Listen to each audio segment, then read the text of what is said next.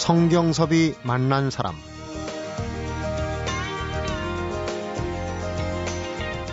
노숙인들이 시와 소설을 읽으면서 미움과 분노와 그리움의 묵은 감정을 토해냅니다. 그런 과정에서 자신도 거들떠보지 않던 사람들이 자신에 대해 생각을 하기 시작합니다. 그들에게 밥 한 끼나 술을 사주는 것보다 책 한 권을 선물하는 게 더 큰 힘이 될 수 있음을 알았습니다. 성경섭이 만난 사람, 오늘은 거리의 인문학자 최준영 작가를 만나봅니다.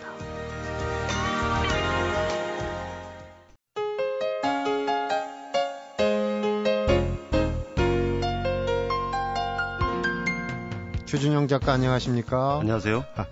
얼마 전에 유쾌한 420자 인문학 이런 책을 냈기 때문에 오늘은 제가 작가라고 불러드렸는데, 사실은 거리의 인문학자, 노숙인 인문학자, 페이스북 논객, 또 거기에 더해서 거지 교수 이런 이름까지 붙어있는데, 다른 이름은 다 이해가 되겠는데 거지 교수라는 그런 이름 어떻게 해서 갖게 되니? 거지 철학자 디오게네스는 제가 알고 있습니다만은. 뭐 어찌됐건 사회에서 저한테 붙여준 별명이니까 뭐 영광스럽게 받아들여야 될 거고요. 네. 이 별명이 붙게 된 계기가 있었습니다. 저희가 이제 처음에 노숙인 인문학을 시작했을 때 언론에서 굉장히 많은 관심을 보여줬었는데요. 네.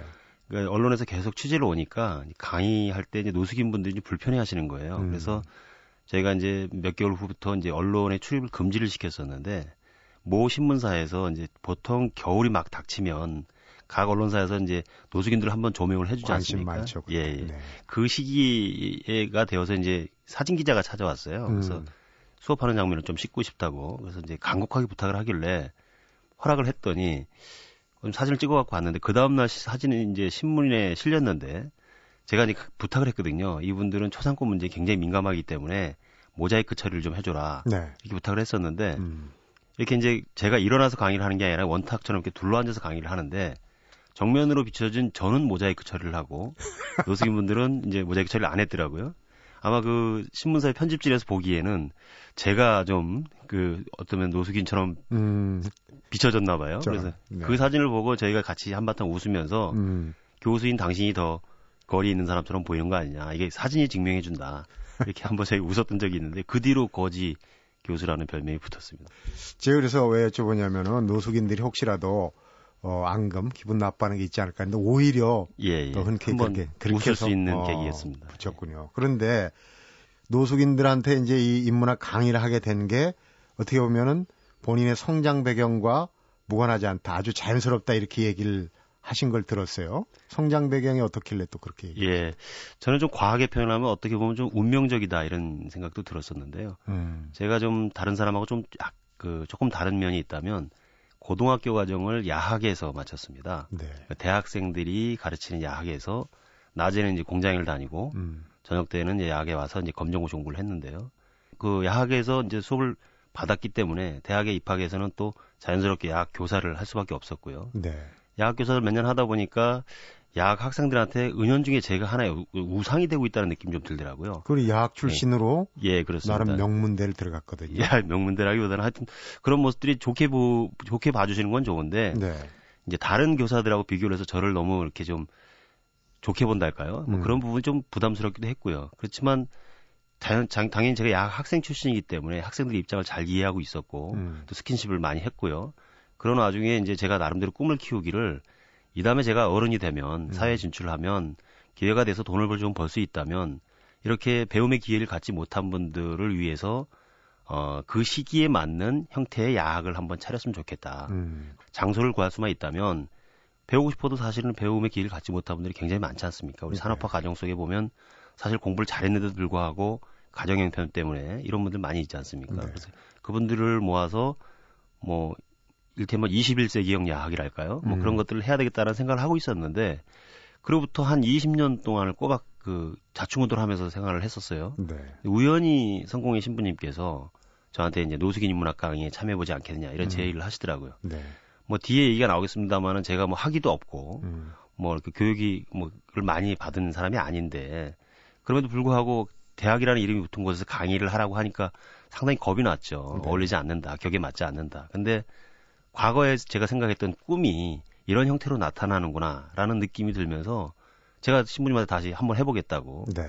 얘기를 했던 적이 있거든요. 그래서 제가 약 학생 출신에 또 약 교사 출신에 그리고 20년 후에는 거리에 계신 분들을 대상으로 하는 인문학 교수라는 타이틀을 갖고 살게 된 것은 거의 운명적인 것이다 이렇게 생각도 해봅니다. 뭔가를 가르치겠다. 21세기 형의 그 주제가 인문학이 된 게 또 꽤 절묘합니다. 예, 그렇습니다. 인생 역정을 다시 한번 쭉 스스로 이제 이 훑어보셨는데 대학을 제가 이제 명문대학이라고 그랬는데 대학을 또 졸업을 못했어요. 어렵게 갔는데. 예. 그 야학에서 검정고시 공부를 하고 나와서 이제 몇 개월 정도의 기간이 있었는데 그 기간 동안 입시 공부를 남들처럼 열심히 했죠. 네. 열심히 해서 소위 말하는 우리 사회에서 좀 괜찮다는 대학을 갈 수 있는 선택해서 갈 수 있는 정도의 점수를 받았습니다. 네. 제가 머리가 좋은 건 아닌데 뭐 좀 그 나름대로 그 당시엔 열심히 공부를 했었나 봐요. 어렵게 들어갔는데 들어가서 보니까 제가 그 생각했던 대학하고 좀 다르더라고요. 더더군다나 또 그 시기가 80년대 중반기여서 제가 개인적 성취를 위해서만 집중할 수도 없었고 또 사회 문제에 대해서만 관심을 갖고 살기에는 또 제가 해야 될 야학 교사라든가 이런 부분들도 있었고 여러 가지 민주화 얘기가 한창 얘기 나올 때 그랬습니다. 혼란기였죠. 그 시기에 굉장히 많은 방황을 했었고 그러면서 하여튼 우리 사회의 구조를 보니까 대학이라는 게 물론 대학이 학문의 정당이기 때문에 학문적 어떤 수양을 하는 것도 대학이 갖는 의미이긴 하지만 어떻게 보면 간판 따기 위주의 어떤 대학의 의미가 더 크게 느껴지더라고요. 그래서 대학에 들어간 것 자체가 이미 대학을 들어갈 정도의 실력이 됐다는 게 입증된 거니까 굳이 졸업장 없어도 뭐 또 더더군다나 제가 글쟁이를 하고 싶은 꿈이 있었기 때문에 작가가 뭐 꼭 학위가 있어야 되는 거냐 이런 치기 어린 마음을 가지고 대학을 뛰쳐나왔죠. 2000년도엔 또 문화일보 신춘문예에서 시나리오 부문 당선이 되었고 등단을 하셨어요. 뭐 엄청난 노력을 하셨을 것 같은데 이때가 만으로 이제 30대 중반, 34살이니까 그 사이에 또 이 어린 시절 못지않게 또 여러 그 직업을 전전하면서 여러 가지 인생 유전을 겪으셨다고요? 아마 뭐 제가 특별히 고생을 했다든가 저만 더 힘든 세상을 살았다고 강변하기 힘들 거고요. 그 시기에 나름대로 뭔가 고민을 가지고 있었던 청춘들이 누구나 다 방황을 했을 것이고 또 괴로운 일들을 당하면서 살았을 텐데요. 저도 뭐 그 과정 속에서 그 중에 한 명이었다고 볼 수 있는 거고요. 뭐 저는 그 제가 뭐 농담식으로 얘기를 합니다만은 우리 사회가 좀 고시하면은 좀 뭔가 좀 굉장한 것 이렇게 생각하지 않습니까? 저는 고시를 4개나 붙은 사람입니다. 검정고시, 운전면허고시, 그다음에 언론고시라 그러죠. 예, 언론사에도 들어가 있었고요. 예. 그리고 신춘문예도 일종의 고시죠. 예. 4개 정도의 고시를 붙었는데 그럼에도 불구하고 뭐 경제적으로나 사회적 지위가 높아지거나 그런 건 아니더라고요. 어찌됐건 이렇게 뭐 나름대로 자충우돌을 했습니다만은 그 시기에 겪었던 다양한 일들, 다양한 만났던 사람들 이런 것들이 저에게는 어떤 정신적인 자양분이 됐달까요? 그러면서 자연스럽게 그 교류했던 분들하고 사이에서 어떤 책에 대한 얘기를 하기 시작하면서 한동안은 뭐 책에 푹 빠져서 지냈던 기억이 있고요. 그 자양분들이 이제 축적이 된 것들이 어떤 제가 이후에 인문학 강의를 하는 데 있어서 큰 도움이 됐던 것 같습니다.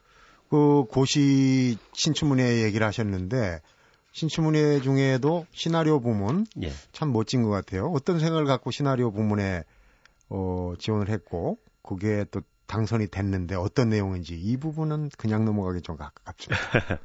사실은 소설을 쓰고 싶었습니다.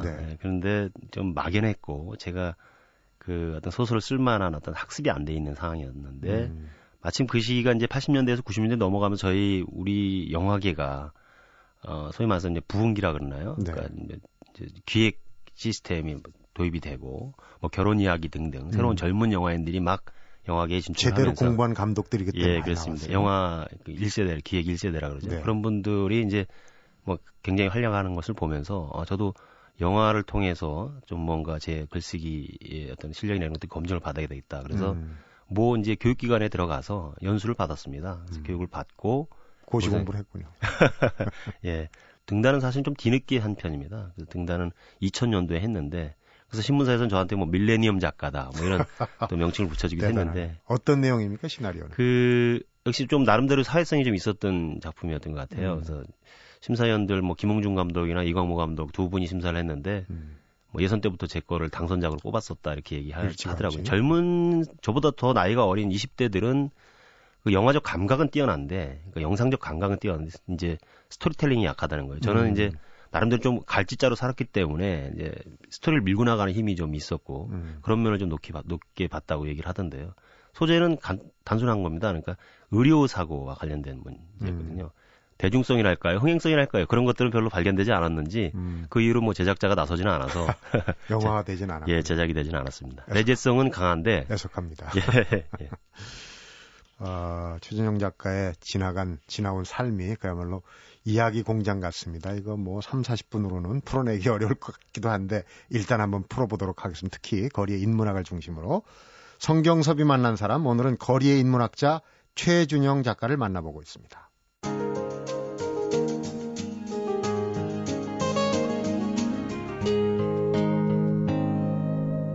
성경섭이 만난 사람. 방송국에 이제 그 언론고시도 했다 그러는데 그쪽 시절은 어땠는지? 방송국은 아니고 신문사였는데요. 네네, 신문사. 또 뭐 나름대로 시험을 봐서 이제 들어갔습니다만은 제가 태생적으로 그 좀 뭐랄까 혼자 조직 생활 이런 걸 정말 잘 못하는 것 같아요. 어려서부터 뭐 사실 어머님하고 거의 단둘이 살면서 밥도 늘 혼자 먹었었고 좀 그랬던 기억이 있어서 그런지 좀 사람들과 어울리고 이런 것들을 잘 못했던 것 같아요. 정규 교육 과정도 조금 모자랐고 뭐 고등학교도 중퇴, 대학도 중퇴 뭐 이런 식으로 다 가정을 잘 멋지지 못했던 것도 그 이유 중에 하나였을 거라고 생각이 되고요. 혼자 생각하고 혼자 책 보고 혼자 놀고 뭐 이랬던 시간들이 많았기 때문에 좀 어떻게 보면 사회 부적응자라 그럴까요? 뭐 그런 핸디캡 같은 게 있었는데 그것 말고도 사실은 뭐 우리 한국 사회에서 아버님 없이 산다는 거 굉장히 어렵지 않습니까? 또 성인이 되어서는 대학 졸업장 없이 사회생활을 한다는 거 굉장히 어려운 일이죠. 그래서 그 어려운 일들 때문에 그 좌절하거나 그런 적도 많이 있었지만 역으로 제가 이제 좀 생각을 하면서 그 생각을 바꿨어요. 그러니까 제가 가지고 있는 결핍을 오히려 경쟁력이라고 생각하자. 그러니까 대학 졸업장 없이 정상적으로 사회생활을 하기 위해서는 남들보다 더 열심히 공부를 하고 열심히 노력을 해야 됐었고요. 또 저의 가난은 아니고 어머님의 가난이었지만 뭐 가정 형편이 좋지 않았으니까 또 그런 속에서 제가 사회적 기회를 얻기 위해서는 더 성실해야 되고 더 근면해야 됐고요. 이런 것들 제가 태생적으로 성실하지 않았음에도 불구하고 후천적으로 저에게 주어진 환경이 별로 좋지 않아서 나름대로 열악했던 환경이 오히려 저한테 경쟁력을 더 기르도록 만들어준 것 같아서요. 뭐 승화시킨 거죠, 제 나름대로는. 그래서 지금도 뭐 자랑처럼 얘기합니다만은 뭐 지금도 한 일주일에 한 10권 정도의 책을 봅니다. 거의 매주 그러니까 1년 내내 그렇게 보거든요. 물론 정독을 다 할 수는 없지만 그런 것들이 몸에 밴 것은 그렇게 열심히 읽고 열심히 쓰고 열심히 살지 않으면 제가 가진 스펙이라고 하는 게 사회에서 통용될 수 있는 것이 아니거든요. 아까 뭐 자의적으로 고시를 4개 했습니다만은 사실 우리 사회가 요구하는 기본적인 조건들에는 좀 부합되지 않는 부분들이 있기 때문에 더 열심히 살 수밖에 없었던 거고요. 그렇게 몇 년 동안을 살다 보니까 비록 조건을 제대로 갖추지 못했음에도 불구하고 우리 사회에서 저의 일정 정도의 기능을 선용할 수 있는 기회를 제공해줬던 것이고요. 그게 지금 현재 하고 있는 인문학 강의라고 생각합니다. 그러니까 이제 2005년에 성프란시스 대학이라는 곳과 인연을 맺었단 말이에요. 성프란시스 대학에 대한 설명이 좀 필요할 것 같습니다. 그 앞서서 이제 그보다 꼭 10년 전에 1995년도에 미국의 얼쇼리스라는 사람이 그분도 역시 저처럼 극작가인데요. 이분이 이제 뉴욕 주변에 있는 홈리스들을 모아놓고 노숙인들이죠. 클레멘트 코스라는 거를 만들었습니다. 그게 이제 노숙인들, 거리에 계시는 분들을 모아서 그분들한테 빵이나 잠자리도 중요하지만 그보다는 정신적인 힘을 좀 길러줘야 될 필요가 있겠다. 이래서 이제 철학 공부를 시작한 거거든요. 거기 출신들이 초등학교도 우리나라로 얘기하면 초등학교도 안 나왔던 분들이 클레멘트 코스를 거쳐가면서 공부의 의미를 발견하고 정신적인 삶의 중요성을 깨달으면서 계속적으로 지속적으로 공부를 해서 이후로 뭐 사회적 출세를 한 사람들도 나타나고 그러면서 굉장히 주목을 받았었습니다. 그 기사를 우연히 접했던 성공의 신부님하고 저하고 또 철학을 하는 우기동 교수라는 분이 있는데요. 몇몇 분들이 우리나라에도 IMF 이후로 노숙인들이 양산이 됐는데 이분들한테 쉼터 만들어서 잠자리만 제공하는 것 정도는 너무 소극적인 거다.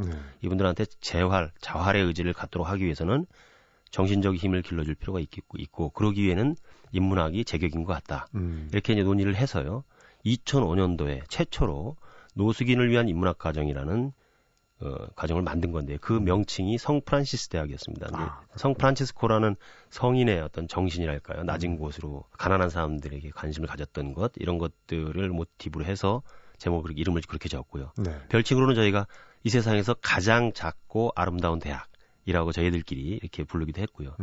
노숙인 서울역 근처에 있는 노숙인 22분을 모아놓고 2005년도 9월 달에 첫 강의를 시작했고요. 영광스럽게도 첫 강의를 제가 했고요. 그 이후로도 한 3기가 진행되는 동안 한 학기도 쉬지 않고 강의를 한 사람으로서는 제가 유일하죠. 네, 그렇게 강의를 했습니다. 대학이니까 이제 커리큘럼을 갖고 계실 텐데 인문학을 주로 한다 그래도 또 여러 가지 과목들이 있습니다. 과목들이 있을 거예요. 어떤 과목을? 철학, 예술사, 역사, 문학, 그다음에 글쓰기 이렇게 진행을 했는데요.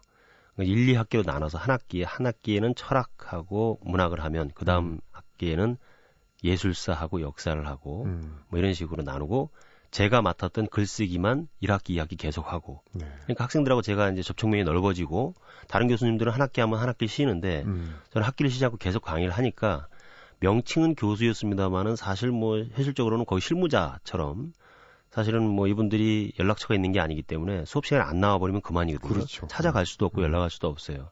나중에는 뭐 제가 실무자하고 같이 남산에 올라가서 학생을 찾으러 남산에 가기도 하고요. 또 서울역 앞에 술 드시고 쓰러져 계시는 경우도 깨워서 수업대로 가자고 이렇게 했던 적도 있고요. 그렇군요. 뭐 그랬던 적이 있습니다. 그런데 당연히 이제 그런 말씀을 하시면은 이런 질문을 할 거예요. 결코 이제 비하하려고 하는 얘기는 아닙니다. 당장 먹고 사는 문제, 끼니 걱정을 하시는 분들인데 인문학이 가당키나 하냐 이런 질문 분명히 많이 받으셨을 거예요. 예, 뭐 몇십 번 받았습니다 그런 질문을. 저도 뭐 굉장히 그 질문에 대해서 처음에는 뭐 쉽게도 대답했었고 또 심각하게 대답했었습니다. 보통은 이렇게 대답을 제가 합니다. 뭐냐면 우리가 하루 이틀을 살기 위해서는 밥이나 잠자리가 중요하죠. 밥을 안 먹으면 배고파서 견딜 수가 없으니까요. 그런데 인생이라고 하는 것은 굉장히 기나긴 여정이거든요. 이 기나긴 여정을 제대로 살기 위해서는 한 끼 한 끼의 밥도 중요하지만 그 기나긴 삶을 제대로 살아나야 되겠다는 정신적인 힘이 더 필요하다는 거예요. 정신적 힘 또는 삶의 목표, 삶의 의미를 알지 못하면 그날 견디면서 살 수 있을지 모르겠지만 순간을 살고 말아버리는 거고 결국은 삶의 어떤 방향이나 이런 것들을 잃어버리게 마련이거든요.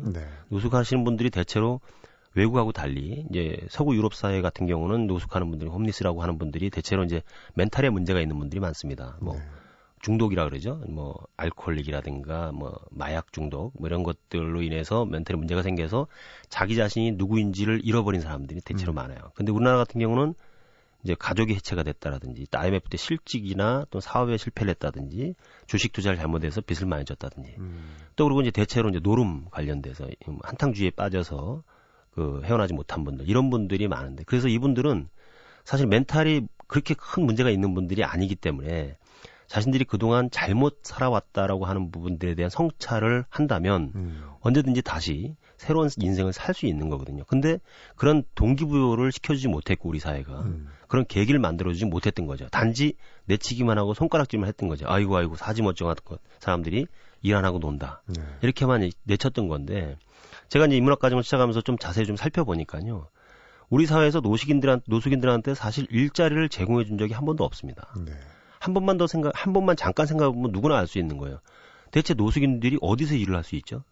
신용불량은 기본이고 건강 상태도 안 좋고 또 뭐 누가 보증을 설 수 있는 것도 아니고 아무런 또 3D 업종이라든가 노동 현장 이런 데는 더 헐값에 임금을 받고 있는 외국인 노동자들이 다 일자리를 차지하고 있고요. 이분들은 도시락지 일을 하고 싶어도 일을 할 데가 없는 거예요. 그러니까 우리 사회가 일자리는 제공해주지 않으면서 일 안 한다고 욕하기만 했던 거죠. 그래서 일을 하느냐 안 하느냐의 문제는 결국 정신적인 문제이기 때문에 정신적으로 스스로 일을 할 수 있도록 의지를 갖도록 해주는 것이 우선돼야 되겠다. 그것은 뭐냐 그러면 섣불리 치료하려고 들기보다는 시혜적 차원에서 접근하지 말고 스스로가 자기를 판단할 수 있도록 만들어주자. 그런 것은 결국 인문학이 담보할 수밖에 없는 거다. 뭐 이런 생각을 했던 거죠. 지금 2005년부터면 한 7년째, 해수로 8년째인데 교육이라는 게 빨리 효과가 나오는 건 아니지만 그래도 어느 정도 효과가 나야 또 보람도 있는 거 아니겠습니까? 효과를 보고 계신지. 우리나라에서 노숙 사업이 처음으로 시작했던 게 아마도 이제 IMF 외환위기 이후였던 것 같습니다. 그 이전엔 통계 같은 게 별로 없는데요. 단순한 수치란만 놓고 보면 저희가 22분으로 시작을 해서 13분이 수료를 했습니다. 끝까지 과정을 마친 거죠. 제가 정부에 계신 뭐 고위급 인사한테 특강을 한번 해달라라고 부탁을 했더니 그분이 저한테 그런 얘기 하더라고요. 네. 그분들 무슨 공부를 하겠어. 밥 한 끼 얻어먹으려고 오는 걸 텐데 특강하는 건 의미가 없는 거야. 차라리 밥포 한번 하고 말게요. 그러니까 배관시하는 거예요. 저들이 과정 끝까지 마칠 거라고 아무도 기대를 안 하는 거예요. 그런데 그렇게 기대하지 않았던 사람들이 반수 이상이 끝까지 인문학과정을 마쳤다는 거예요. 그리고 더 놀라운 사실은 일기 수료한 13명 중에 12명이 취업에 성공을 했습니다. 아, 그래요? 예, 그분들이 항용하는 말이 그렇습니다. 내가 인문학과정까지 마친 사람인데 더 이상 무료 배급소에 줄을 설 수는 없는 거 아니냐. 자존감이 생겼는데. 그러니까 창피해서 그런 건 할 수 없다. 적게 벌더라도 내가 스스로 노력해서 벌어서 내 삶을 내 스스로 책임지고 빚 갚아 나가면서 헤어진 가족과도 만나야 되겠다. 이런 의지를 갖게 된 거거든요. 네. 궁극적으로 저는 당장 성과가 어느 정도였느냐, 얼마만큼 성공했느냐 이걸 논하기보다는 그런 과정에 참여했던 사람들이 점점 늘어남으로써 노숙인뿐만 아니라 지금 더 많은 사람들 대상으로 인문학하고 있는데요. 우리 사회에서 좀 더 어떤 그 남을 배려하고 더불어 사는 삶의 의미를 이해하는 사람들이 많아지는 것. 그것이야 바로 저기 인문학 과정에 제가 참여했던 의미이고요. 인문학 강의를 하는 뜻이라고 생각을 합니다. 그렇군요. 또 한 가지는 이제 나오시면 꼭 여쭤보려고 했던 게 지하철 입구에서 노숙인들 위한 잡지. 예. 그것도 제목이 참 거창합니다. 빅 이슈예요. 예, 예. 이거 창간을 주도했던 분이 바로 지금 나오신 제 교수님이라고 그러는데. 근데 지금은 넘어가지 않았습니까? 본인... 예, 그렇습니다. 예. 그게 어떤 내용? 저도 내용을 보니까 상당히 뭐 노숙인들 하면 왜 선입견이 있잖아요. 근데 그 유명 인사도 많이 나오고 해외 이 톱스타들도 나오고 내용이 좋더라고요. 예, 예. 예전에 그 DJ 정권 때 화두가 IT 벤처기업 이런 것들이 뭐 굉장히 사람들의 관심을 끌었다면 요즘 시대의 어떤 기업의 어떤 화두가 되고 있는 것은 사회적 기업이라고 얘기를 하지 않습니까? 네. 아마 사회적 기업의 거의 모태격이다라고 할 수 있는 게 이제 빅 이슈라는 잡지의 창간인데요. 1991년도에 영국에서 처음으로 발행이 됐고요. 그 영국에서 그 발행을 하면서부터 지금까지 판매권을 일반 총판이나 이런 데 넘기지 않고 서점에 넘기는 것이 아니라 거리에 있는 노숙인들만이 판매할 수 있도록 그런 취지로 만들어진 잡지입니다. 저희가 이제 인문학 과정을 제가 한 3년 정도를 경험을 하면서 그분들하고 같이 술도 마시고 밥도 먹고 그러면서 많은 대화를 나눴는데 이분들이 정말 절실하게 필요한 것은 일자리였어요. 네. 고민을 하는 모습들 보면서 저도 같이 고민을 했죠. 가슴앓이를 같이 했어요. 한 3년 동안. 그러면서 이분들한테 인문학 과정만 딱 마치고 나서 관계를 끊을 것이 아니라 지속적으로 관계를 가지면서 좀 생계를 도와줄 수 있는 방법이 무엇일까 고민하다가 이제 그것도 우연한 기회에 이제 제가 일본에서 빅 이슈 재팬이라는 게 창간됐다는 소식을 듣고 방송에서 제가 봤습니다. 네. 그래서 영국에 달려갔죠. 영국에 가서 빅 이슈가 어떻게 만들어졌고 어떻게 운영이 되고 있는지를 제가 배워갖고 와서 2008년도인데요. 한국 사회에서 이제 그것을 제가 이제 선전을 했죠. 그래도 노숙인들이 거리에서 파는 잡지인 빅 이슈를 만들어야 된다. 횟수로 한 3, 4년 동안 한국 사회 빅 이슈를 열심히 제가 홍보를 하고 소개를 했습니다. 준비를 한 거네요. 그러면서 인터넷 뭐 포털 사이트에다가 빅 이슈 창간 준비 모임이라는 걸 만들어서 열심히 지인들을 비롯한 많은 사람들한테 카페에 참여를 유도하고요. 그렇게 해서 굉장히 이제 창간이 임박한 시점까지 갔고요. 무르익었는데 제가 어느 순간 뭐 실수도 많이 했고요. 제가 뭐 도시상체 사업이라는 걸 해본 적이 없는 사람이거든요. 근데 보니까 제가 빅 이슈 창간 운동까지는 제가 열심히 해서 많은 또 이렇게 관심 있는 사람들을 끌어모아서 열심히 했는데 실제로 창간을 하는 직접적인 작업은 사업이지 않습니까? 그렇죠. 그건 뭐 자본도 필요한 거고요. 돈도 필요하고 조직도 필요하고 여러 가지 또, 이제 경영 마인드도 필요한데 저는 뭐 그런 면에서는 뭐 젬병이었던 거고요. 그래서 제가 할 수 있는 몫은 여기까지인 것 같다. 그래서 마침 그 서울에서 노숙인 쉼터를 운영하는 뭐 종교법인이 있었어요. 거기가 빅 이슈 창간에도 관심을 보이시고 계셔서 제가 찾아뵙고 저 대신 최준영 개인이 만드는 것보다는 좀 나름대로 규모가 있고 또 경영 능력이 있는 여러분들이 만드시는 게 좋을 것 같습니다라고 제안을 했죠. 처음에는 거부를 하더라고요. 빅 이슈 입고로 최준영인데 최준영이 준비한 사업을 우리가 뺏는 격이 되기 때문에 굉장히 이미지가 안 좋아질 거다. 모양새가 안 좋을 수 있으니까. 그랬었는데 몇 개월 후에 다시 논의를 한 결과 저한테 찾아와서 하겠다 그러더라고요. 그래서 제가 쿨하게 내가 꿈꿨던 거는 한국 사회의 빅 이슈가 나오는 게 꿈이었지 그걸 반드시 최준영이 만드는 게 꿈은 아니었다. 그러니까 나는 아무 조건 없이 모든 걸 다 드릴 수가 있다. 최 교수님 얘기를 들어보면은 정말 열심히 공부해서 대학에 갔어요. 졸업은 못하셨습니다. 열심히 준비해서 예. 시나리오 신춘문예 당선했는데 영화는 못 만들었어요. 빅 이슈 마찬가지인데 언젠가는 크게 한방 이룰 것 같은 생각이 듭니다. 감사합니다. 네. 성경섭이 만난 사람, 오늘은 거리의 인문학자 최준영 작가를 만나보고 있습니다.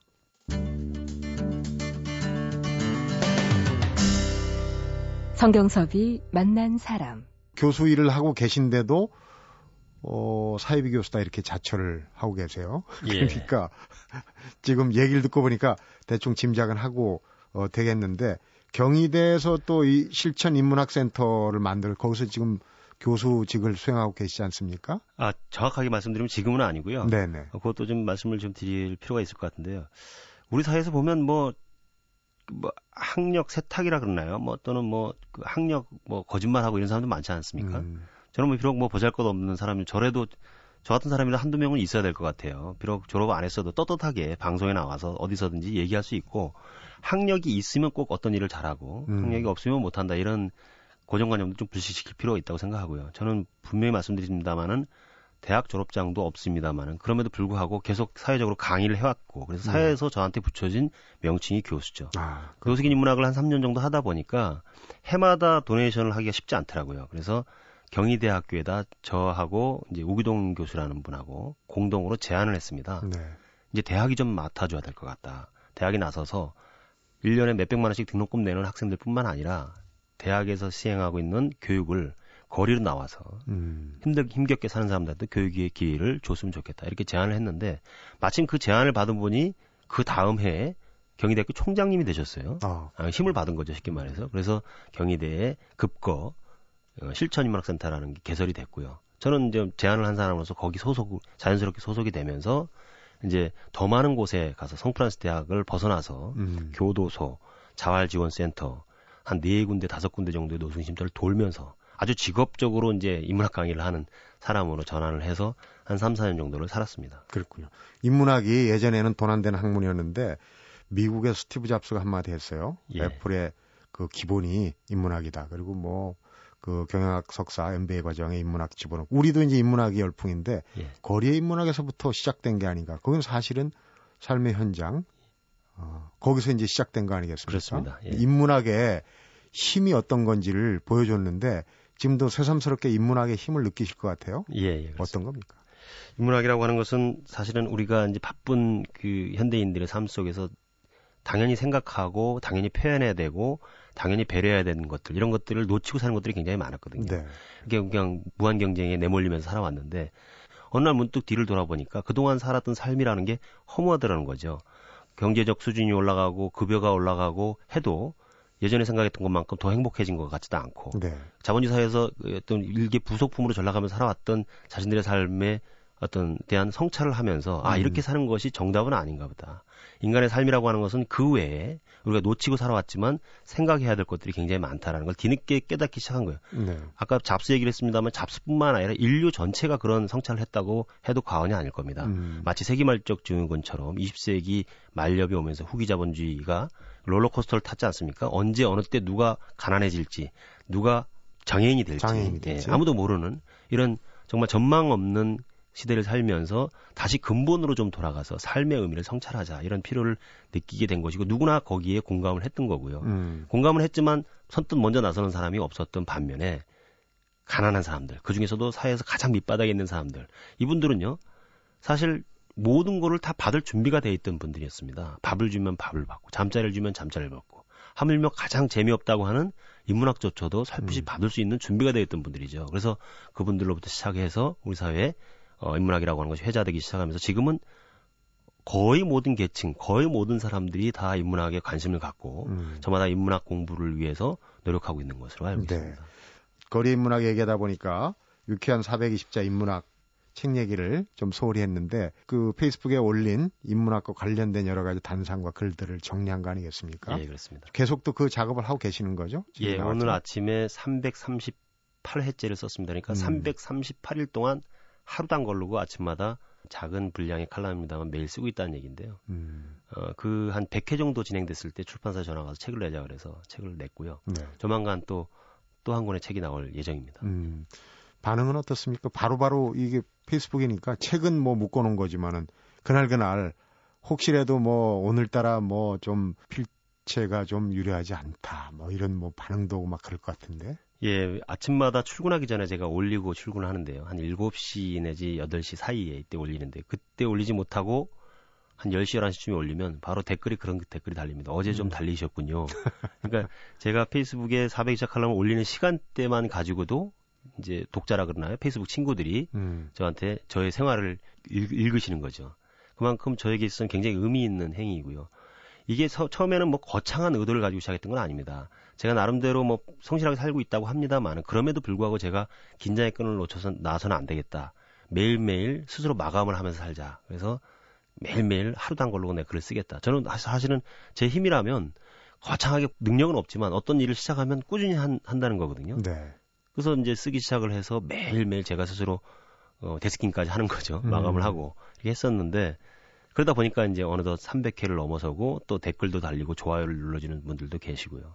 이런 분들이 있습니다. 네. 어떤 분이 저한테 그런 질문을 하더라고요. 보니까 글이 별로 좋아하고 그렇게 썩 잘 쓴 글도 아닌데 뭐 자랑스럽게 맨날 그렇게 쓰느냐. 그런 얘기를 해요. 대학 후배가 그런 얘기를 하길래 제가 좀 멋있게 대답을 했습니다. 어제 쓴 글이 부끄러워서 오늘 또 쓴다. 또 안 쓰면 어제 쓴 글이 계속 그 상단에 올라 있을 텐데 새로운 글을 쓰면 업데이트를 시키면 어제 쓴 글은 뒤로 넘어가거나 밑으로 내려가지 않겠습니까? 어제는 잘 썼다고 믿었는데 다시 보면 오탈자도 있고 논리도 빈약하고 이런 경우가 많아서 그래서 늘 매일 쓴다. 지금은 별로 글이 좋지 않지만 어제도 썼고 오늘도 쓰고 내일도 쓸 거니까 몇 개월 후 혹은 1년 후에 그때도 내 글이 별로라고 생각하면 그때 지적해줘라. 이렇게 얘기했더니 그 후배가 저한테 감동받았다고 얘기도 하더라고요. 어쨌거나 거리에서 또 이 온라인에서 또 하시고 교도소, 소외된 그런 사람들을 위해서 또 평범한 서민들을 위해서 인문학의 열정을 펴고 계시는데 아마 이 인문학의 힘이 우리 사회에 또 큰 밑거름이 되리라고 생각합니다. 오늘 말씀 잘 들었고요. 고맙습니다. 고맙습니다. 성경섭이 만난 사람, 오늘은 최근 유쾌한 420자 인문학을 펴낸 거리의 인문학자 최준영 작가를 만나봤습니다. 평소 표현하지 않았던 것, 쉽게 지나쳤던 것을 다시 돌아보게 하는 것이 바로 인문학인 것 같다. 거리의 인문학자 최준영 교수가 전한 어느 노숙인의 얘기인데요. 곤경 속에서도 그에게 희망의 단초를 찾을 힘을 준 게 바로 인문학이 아니었나 생각들게 하는 대목입니다. 성경섭이 만난 사람, 오늘 여기서 인사드리겠습니다.